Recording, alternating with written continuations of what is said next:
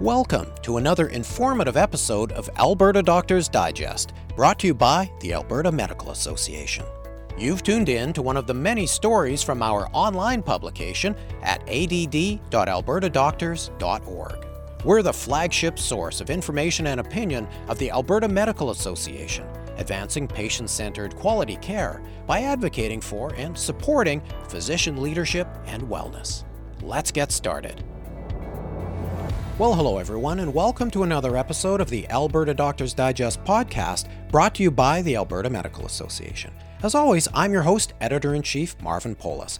For this episode, we're going to continue our series on the socio-economic determinants of health, and joining me remotely from Calgary is Dr. Carla Gustafson. We're going to talk about reducing the impact of financial strain.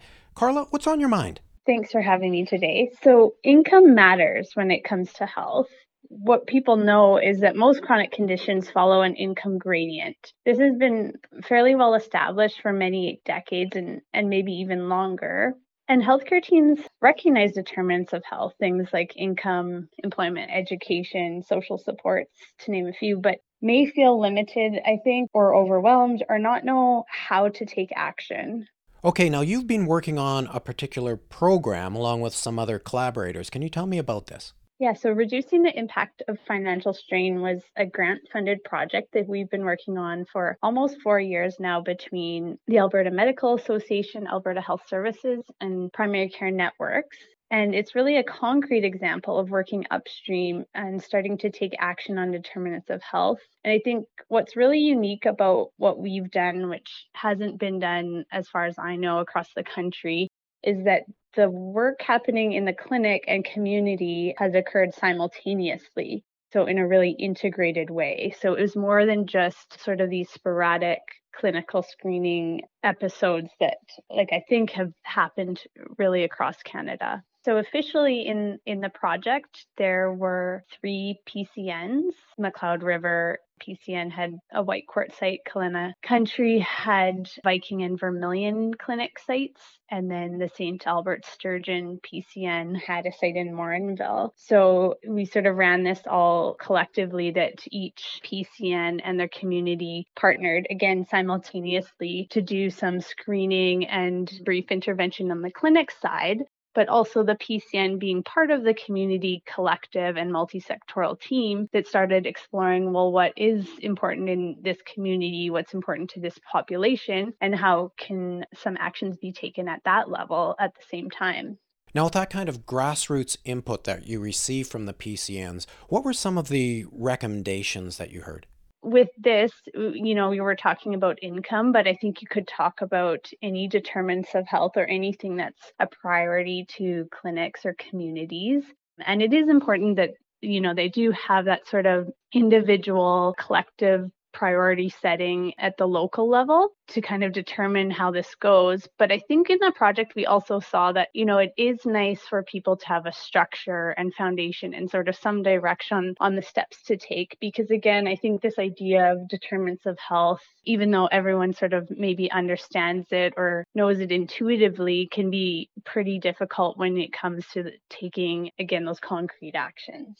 Now, Carla, I want to return back to kind of the beginning of our conversation and, and to what extent is financial strain a really serious determinant of health? When I said income matters, I mean, it really matters because you have sort of all of these conditions that could be like cardiovascular disease, diabetes, respiratory conditions, but you also have the gamut of sort of mental health struggles or even mental illness diagnoses that can run across income gradients a lot of that stems from being stressed, right? Sometimes that sort those mental health concerns that come from stress. And we know that finances is, you know, a primary cause of people's stress, but it also affects their health. Um, not just in you know material ways like what you can buy like food or clothing or shelter or medicine as a matter of fact right yeah, exactly. Prescriptions, but it also impacts your time and social deprivation or the kind of social supports and connections you can build. So it is really foundational to how someone can set up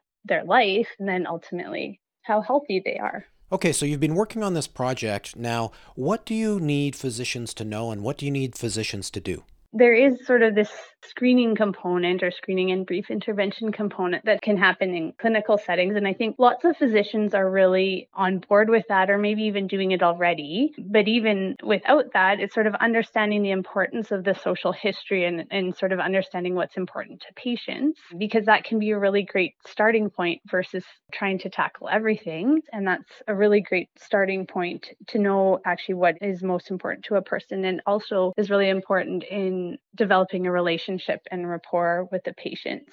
Fundamentally it's about creating connections or relationships branching outside of the walls of what we already know. So that might be the clinic walls and then what's beyond or any individual healthcare setting or allied healthcare setting. Okay so i understand there's an online training program for doctors as well. Can you tell me about that Right. So there are some modules that are being developed by the Alberta Medical Association in collaboration with our sort of our project group. Uh, I don't think they're finalized yet, but those will be available. So that's a really good starting point for people who want to know more. And there's also some modules for those who are on Alberta Health Services Network or have an email address in MyLearningLink. So there are opportunities for CME there for sure. All right, Carla, thank you very much for joining us. Is there anything else you'd like to say before we wrap up? I'll just mention that complex problems are difficult, like determinants of health. And I think that having the multiple stakeholder groups come together can really bring that expertise and perspective